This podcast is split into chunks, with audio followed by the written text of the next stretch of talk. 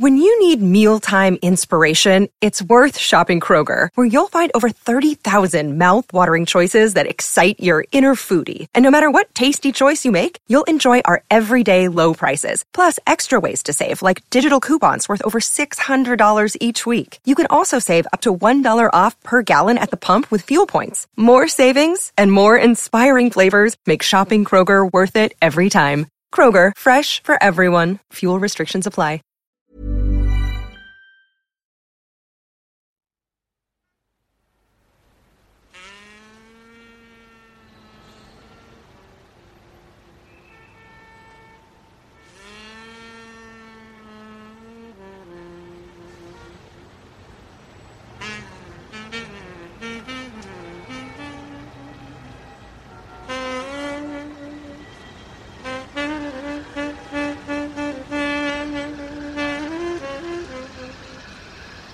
Outside the air conditioned terminal at John F. Kennedy Airport, it is a sweltering 90 degrees Fahrenheit.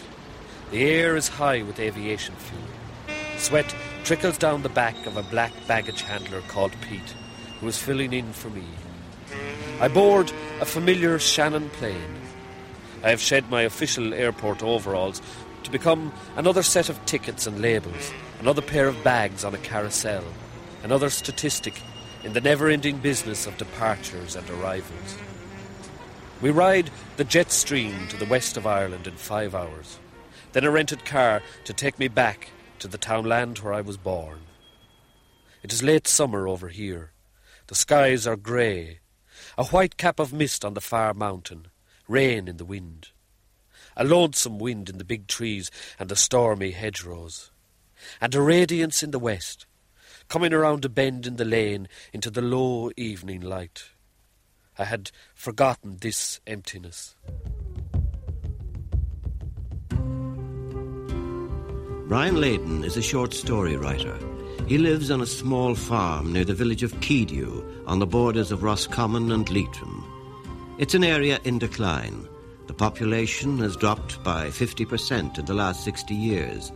The local coal mines closed in 1990.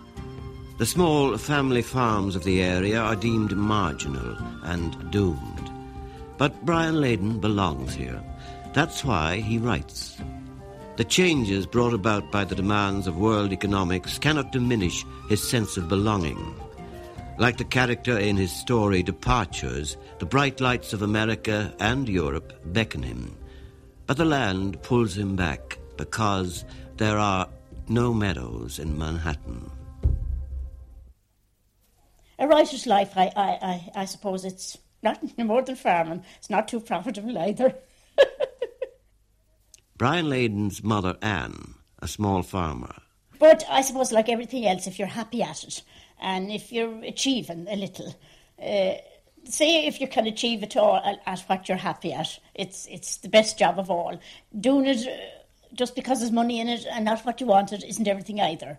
So he's happy at it it, is what he wants, and when it's what she wants, there's nothing more. I well, there's nothing more I can do or say. I'm glad to have him around at times, pleased for his company, but it's his slant on life, I'd say. Probably if I was right, I'd have a different slant on it, but it's the way he sees it. I suppose every writer sees things their way, and uh, we enjoy it. Then when you hear it, I suppose it's it it makes it's a different outlook on life and uh, different from your own, and you you enjoy it. Well, there's a humour and there's an outlook and there's a way of thinking, there's an attitude I think is unique to the place. And it's very hard to pin it down in any one saying or but it'd be a shame because there's no jobs left that all that way of life would disappear. So some people have said uh, sometimes a lot of what I do aren't really stories, they're memoirs or they're, they're factions, a bit of fact and a bit of fiction, mixing it in. Uh, I don't care as long as I'm getting down the, the truth of the place. And what I consider to be the truth of the place is this unique energy, this this wild men in, in a way. And, and I, I, feel Europe, I feel like the two of us, both of us, come out of this culture. It's no good saying we dropped in from space, you know, from space. We were brought up here, and it is a unique sort of a place, and does produce, you know, a, a, a strange insight on the world. Willie Connellan, another local writer and friend of Brian. I mean, if you go, I've travelled a good bit and I lived uh, in other areas in Ireland, but I find this place unique and I wouldn't really like to live anywhere else. It has a strange way of dealing with things, and I think that uh, I, I think it's only been opened here, you know. I think, you know, we as two writers working out of here, I don't feel that we've even, you know, I don't think we've even broached the thing or began to explain what's, you know, what's available here. It's, it's incredible. Yeah. So every year, it was great you know, meeting another man here, like Willie Conlon, who's a gifted playwright and very fine comedy actor. He's well known. He has a big cult following around here, I must add. Probably, uh, uh, you know, uh, one of the major characters. Maybe we've become characters ourselves through it. But each year, as I say, we get ourselves together. We write our own plays, and then with maybe, as I say, a dole check and two butter vouchers mount a major production for the local arts festival, and that's our level of finances. On Sunday morning, outside an immaculate church, bright as the pearly gates, gleaming lines of family cars grace the car park below the church and graveyard. A church bell tolls, calling the respectable, responsible citizens of the valley to Mass. A latecomer trips up the steps, creaks and bangs the door, turns all heads and slips, shamefaced, into a seat at the back. Then the hushed and prosperous Sunday morning stillness. Dark figures shuffle in the church porch. They crouch and whisper over the prayers, sermons, coughs, and bells of the Mass going on inside. They talk about coal mines, cattle, and current affairs. I hear the Germans bought a farm over on the far mountain. you don't buy a farm over there, you buy an address. Oh, well, there's great debate. I mean, any pub will break into the two camps, the for and those against. And like I said, there's, it can get taken up for different reasons. One, uh, there was a line in a story I wrote about buying cooked chickens in the shop. And it was just lining up to the counter of a Sunday. And then somebody would come up to me and how, say, How dare I suggest that them women cannot cook a chicken? So you never know how something that innocent as a chicken, a fried chicken or a cooked chicken can get you into so much hot water. The same with uh, there was another man then who, who had, I suppose, over the years, been a great character in Arigna and had got into many's a good fight in the seventies and done lots of villainy, and was very upset that he was left out of the story. Probably he'd have killed me if I'd put him in. you see, On the village street now, I meet a survivor. One of the few small farmers left up there on that lonesome mountain. One of a dying breed of black faced bachelors. That neglected and hidden country manhood, known by the shine in their old suits, the grime along rumpled and worn shirt collars and cuffs, the burned yellow nicotine coloured fingers and nails, and a yesterday shave, and that telling black in the pores, the mark of men who no longer wash, no longer care, all hope of greater fulfilment grizzled and weathered away. well, we're mavericks. We have to accept we are a bit mavericks. We But money wouldn't do any harm. That's what I'm saying. What's what's you know wrong up in a Maverick? Where's the diamonds? You know Oh, the there's diamonds in it, certainly. But, you know, well, we do, we do. We write our own stuff and we perform our own stuff because if we didn't, it would sit in a drawer forever. So what we do is we just get out there and do it. Uh, and, you know, it's good for us in a way. Willie uh, here... I hope this know- isn't giving the Arigna a bad name. No, is over the national airways. what we do is there's none of us are. Uh, I'm farming background, and Willie more of an industrial background, and Willie and his and the dole, and the dole. They've worked sawmills, and I've worked on the farm, and it's good for the health. I think the mental health. I don't think a writer. Sometimes you can you can uh, put too much of pressure on your head. I find it very useful to be able to spend the morning writing, and then maybe in the evening go out and muck out a barn and. Uh, it brings you a sense of reality back to you when you spend maybe the morning with bullshit and the evening with cow shit.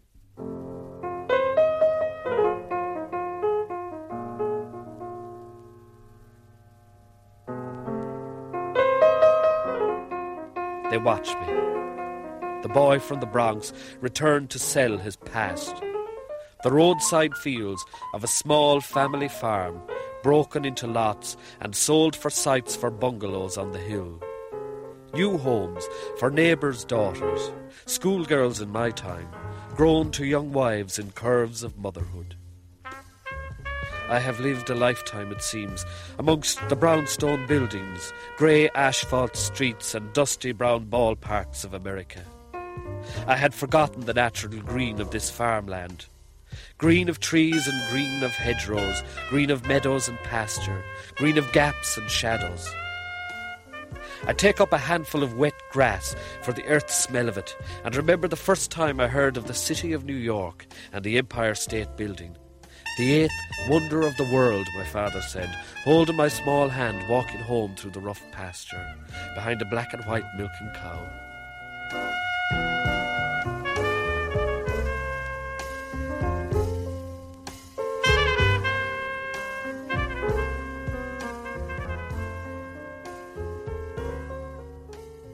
This is the home kitchen, yes, indeed, and uh, this is heartland and the big part, the big problem as well.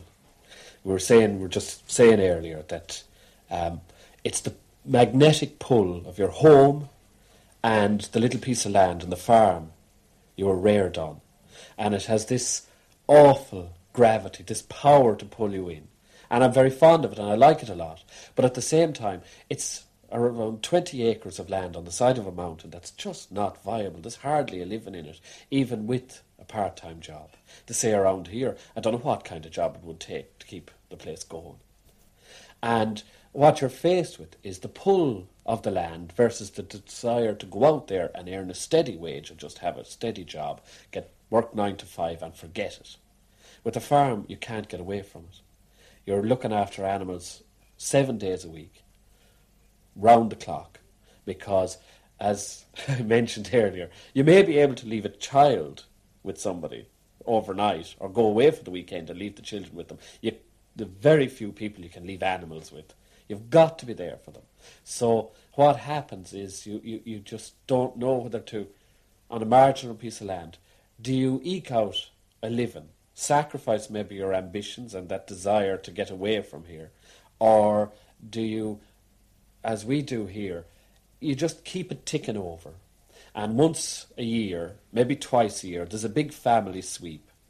The main important business, of course, is to get the fodder, the hay saved for the winter. So what happens on a small farm, and this is a regular practice, I think, is that whoever the family may be scattered about the place, but what happens is you come back for that big sweep for two, three weeks. You, you watch for the forecast. When the sun comes, everybody makes their way back here. You get the old tractor, the old Ferguson 20 tractor, start it up, get going, take out the machinery that's been rusting in the field all year, literally. Nothing's been used. You get this old diesel smell of the engine cranked up, and everybody mucks in. And for a week, two weeks, if the weather holds, you could try and do this big sweep of hay saving.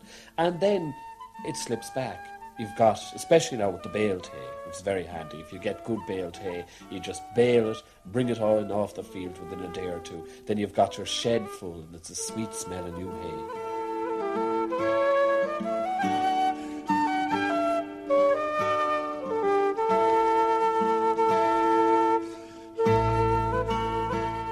I miss that purest satisfaction of a clean, pale stubble field with long shadows reaching out from the haycocks and hedgerows as the sun dipped behind the hills. A veil of mist rising over the still river, the far mountain pink in the last of the light. A summer moon low on the horizon for that last roundup after a day of gathering, building, heading, roping the haycocks.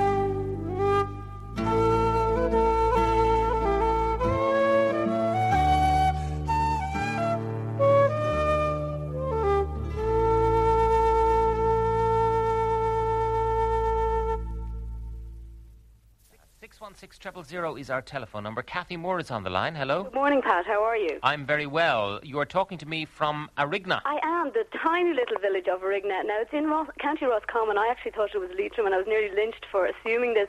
But it's a tiny village, about 700 people in all. It's nestled in the mountains of Arigna. Very, very pretty little area, just in off Lough Allen Arigna to anybody really means mining. It's it's in your geography books, and you know it when you're about nine years old. You know that mining is associated with Arigna.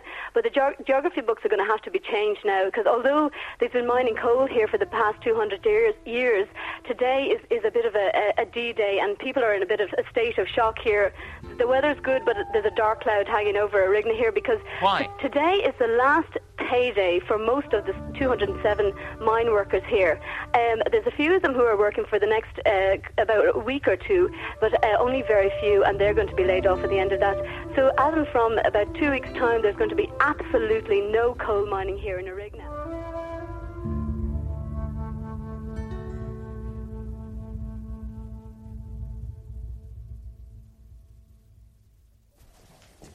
sheep tracks. Another legacy of the mountain sheep tracks. There's some of the old wheels from which was fairly spectacular in its time. They were very innovative. They used to uh, they, they had a a huge aerial rope, literally big metal pylons going from the valley back up. Now, not to this mine; it would be on the far side of the mountain where they had uh, Dernavuggy and they'd carry the coal on these long, long ropes and track it down like little, uh, really like a ski lift, except it was coal they were using. So they tried everything in their time, but the lorries took over then, made it more viable.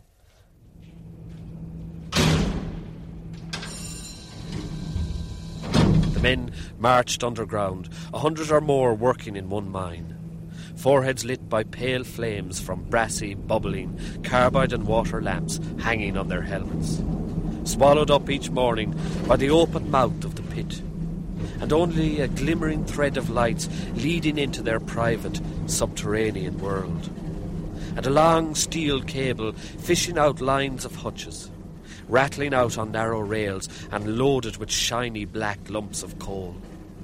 The lorries, painted red then, rumbled down the valley and rattled back empty from the habitually smoking power station, with its tall chimney like a balanced cigarette on Lough Allen's shore.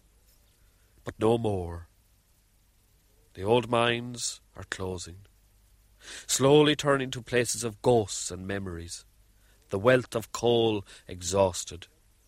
The old shafts have been sealed up, and regiments of conifers press in on these abandoned places graveyards marked with mechanical headstones. It would take a child or an artist to find beauty now in places so full of rain, rust, and ruin. Among the tangled remains of broken hutch wheels, among fallen down sheds and shattered windows and broken rails, among rusty, serpent coils of steel rope and bent pipes scattered to the wind like drinking straws, among the ghost voices of long dead men and their fiercely guarded ways. Oh, nobody ever thought that this day was going to come, like. But um, now it has came, so. Now What, it'll does the future hold for you? Well, I'd say eventually it'll mean immigration because there ain't no other uh, type of employment around the area. What are you going to do then? I mean, Well, um, I suppose um, the next move will be to um, see um, what type of employment they might try and get into the area, which is uh, highly unlikely that they're going to bring in anything at the moment anyway, because they're making sweet bug all effort to get anything in. And um, I suppose to look around and see would it be possible to get another job, which um, I don't think would be that easy. there seems to be a policy. It seems to, to me, anyways, that the policy is to depopulate these areas, bring the people into into cities, get them out of here, and maybe turn it into a, a tourist centre for, for, for the yuppies of, of, of Europe and America to come here. Charlie Hopkins is the former shop steward at Arigna Mines. Lads have been used to working from they were 14 years, working in the coal mine, getting up, going to work, meeting What all about their the workmates. And the pumps order. you know? You know what the year about that going? But that, that's gone. I don't think that'll ever be replaced uh, in this area. People miss that, of course, they miss it. Yeah, you meet them now on a, on a Sunday, you find that you haven't even anything to talk about, you know, because the whole thing is, is gone, taken away. So people are very despondent and upset and annoyed about it. You know. Father Sean Tynan is parish priest of Keadue. The, the morale it drops so low that they, they are everything goes. The whole uh, way of life drops. So the, the, the spiritual dimension drops along with it. So it is important that we try to do what we can, and I try myself to do what what I can, the little bit I can.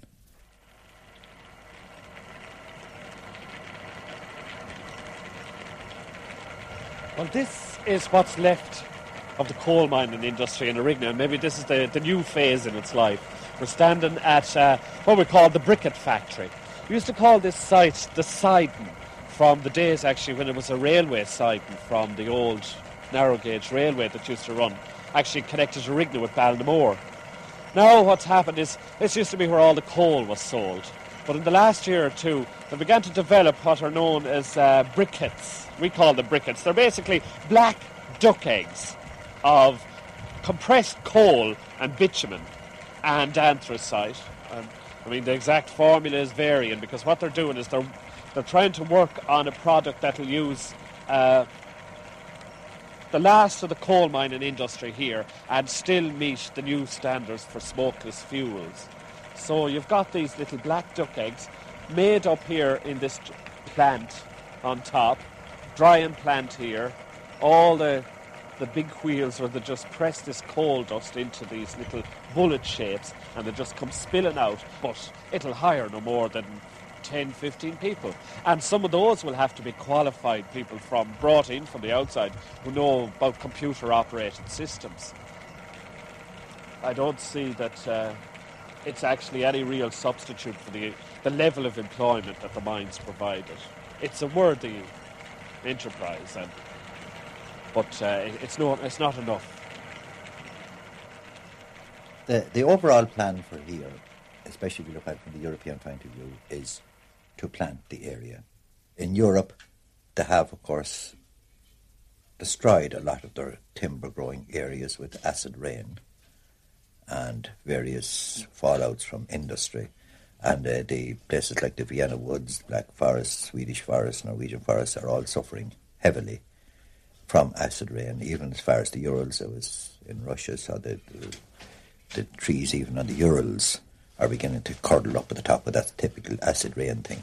So we can produce timber here, can produce it in Wales, can produce it in part of Scotland, much more efficiently, much more, uh, much more of it than any place else in Europe. And Europe needs our timber. Now, remember, Europe is the EC. It's EEC. It's European Economic Community.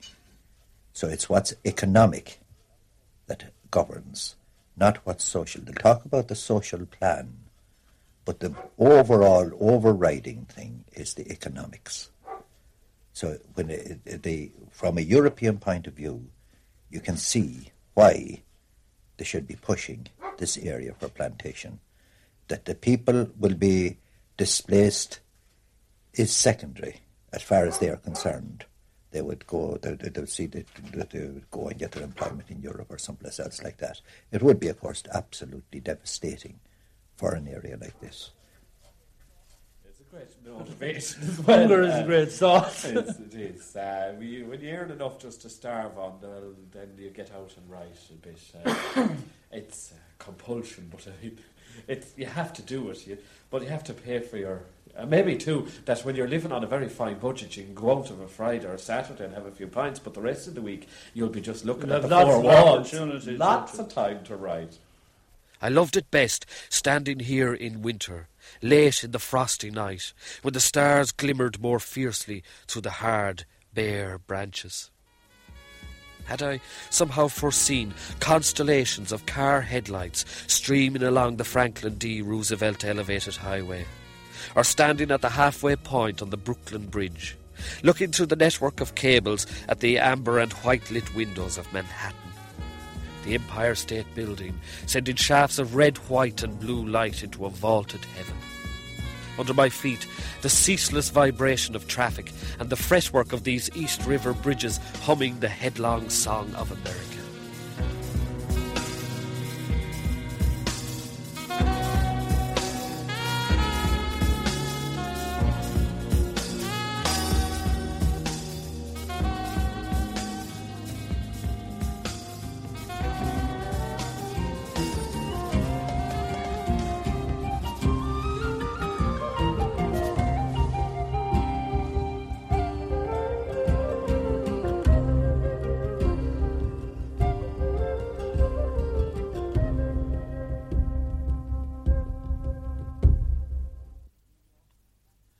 Away from New York, the New York of fact and fiction, there's the reality of Brian Leyden's home place, this marginal area of Europe.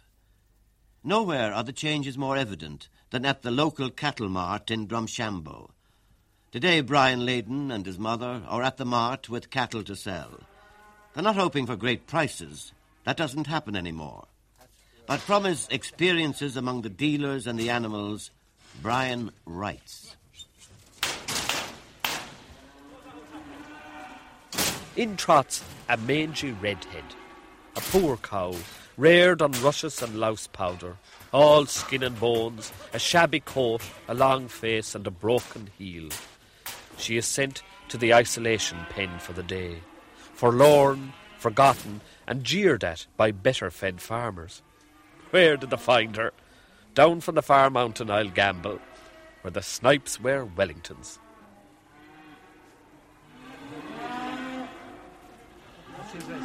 It's uh, Matthew Leyden, Cross Hill, Keegan, boy.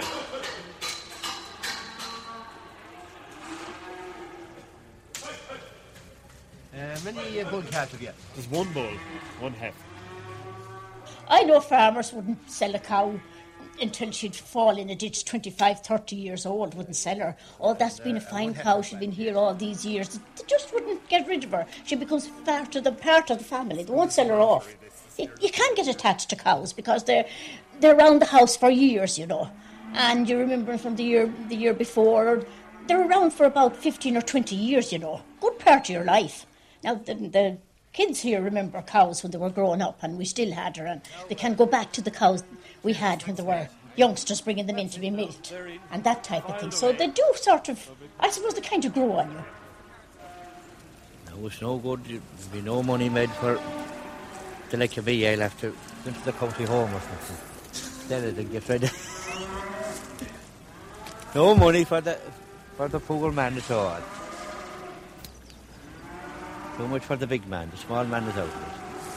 I think myself we have to live live far from we get grass, I suppose. We have to try and do the best we can.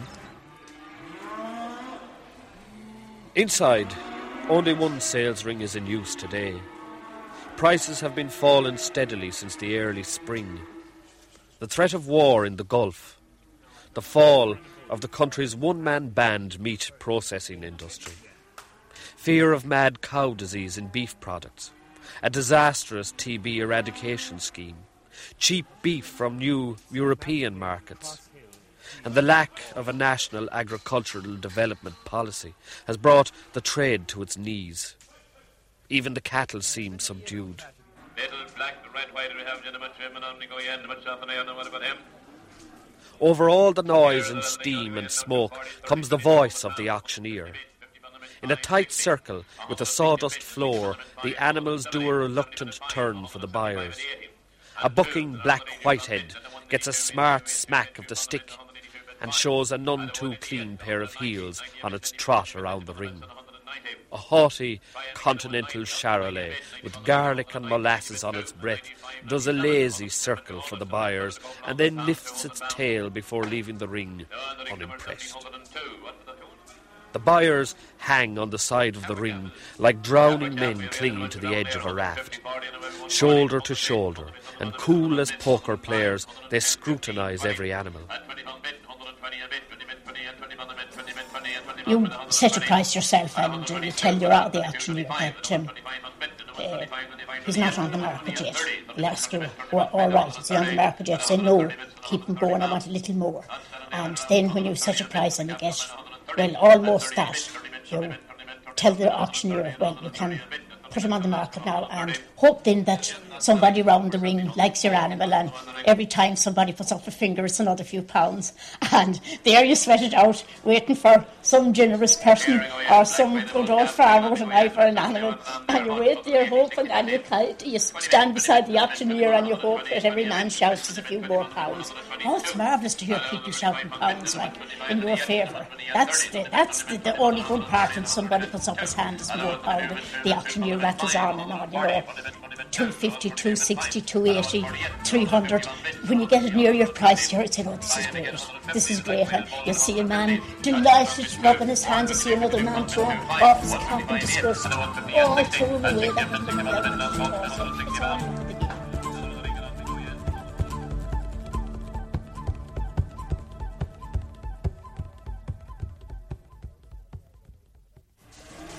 Well, it's very much on the cards, Annie. For the last three months, I'd say, we would have nearly a clearance sale per week here of, of, of older people selling selling out their stock completely. Completely, That's the one, no.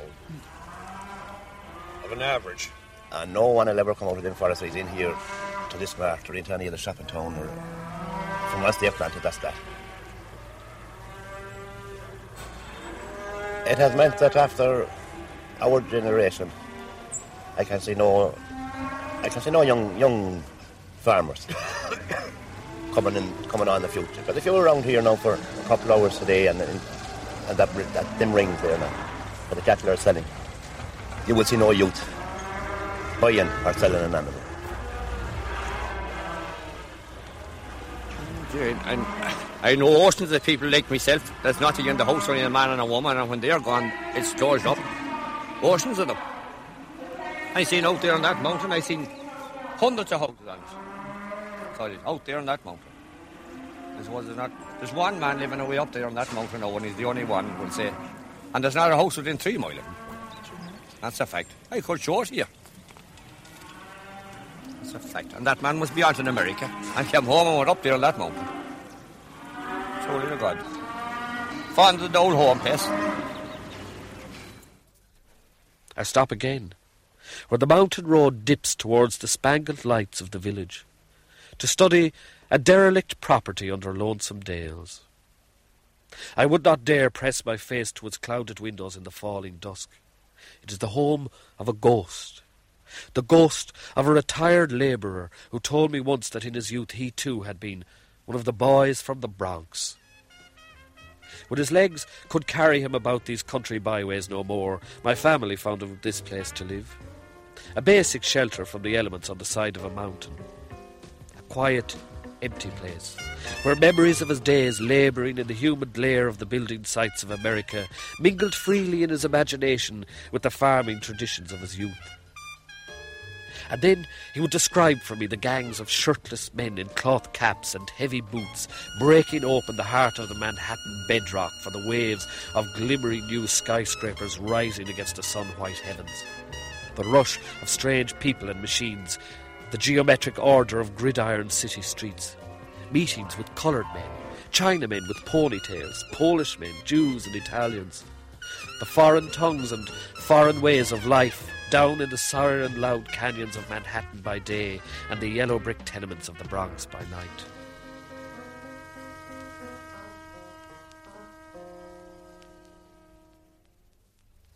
He quit America and came here to spend the last years of his life in a strange no man's land, lost between old and new worlds. farmers, we as farmers have been accused of- crying wolf. And, and we, we have to take some of the blame for that. But what I'm saying at the moment is that we have a serious problem and we want it recognised. And it is immediate. It's now. Farmers are not able to re- make their repayments. They're not able to, to buy school books for their kids going back to school. The days of the horse trading between farmers, the spitting and the hand slapping, the luck money and the practised intervention of onlookers are gone. The dealers want only well fed and finished animals. The order of the day is for lean beef for continental tables. Casual banter remains, but the talk hinges on the latest round of EC levies, subsidies, supplements, GATT talks, and penalties. The only thing that counts now is that big clock face above the mart ring that speaks in kilos, the common language of the common market. I was there If, before you, if we actually. were, if we had allowed the Commission proposals to go ahead as they originally were, then it would be much worse than what has now oh, been Oh, this is achieved with all being these negative, concessions. Minister, negative. If the Commission didn't put forward proposals or the European community, the Americans would have their own way on this. You Surely he recognises Irish that it started in last night, 1986, and he can't just say that we should not. Be in there. The cards are stacked against us. 20 years' time, we can make prophecies and you can be all wrong. we can't see the future, you never know.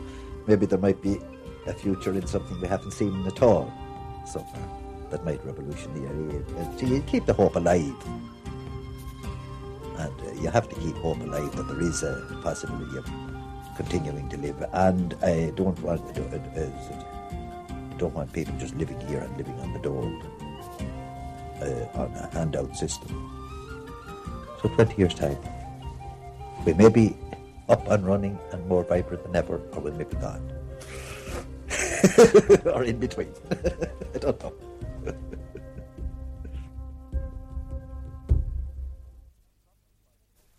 The old boy props his bicycle against a rusty petrol pump.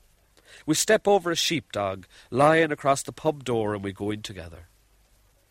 After the brash, self conscious bars of the Bronx, this is a den of empty shadows, silent men and old upholstery. The men consider their bottle stout and half ones. Welcomes are muted as I settle into the curious comfort of my own kind for the last time. I shout a drink for the old boy who came in with me. He takes a bottled beer and asks, What do you make of life over there in the States anyway? I tell him, Sometimes I think I've wandered off the mark.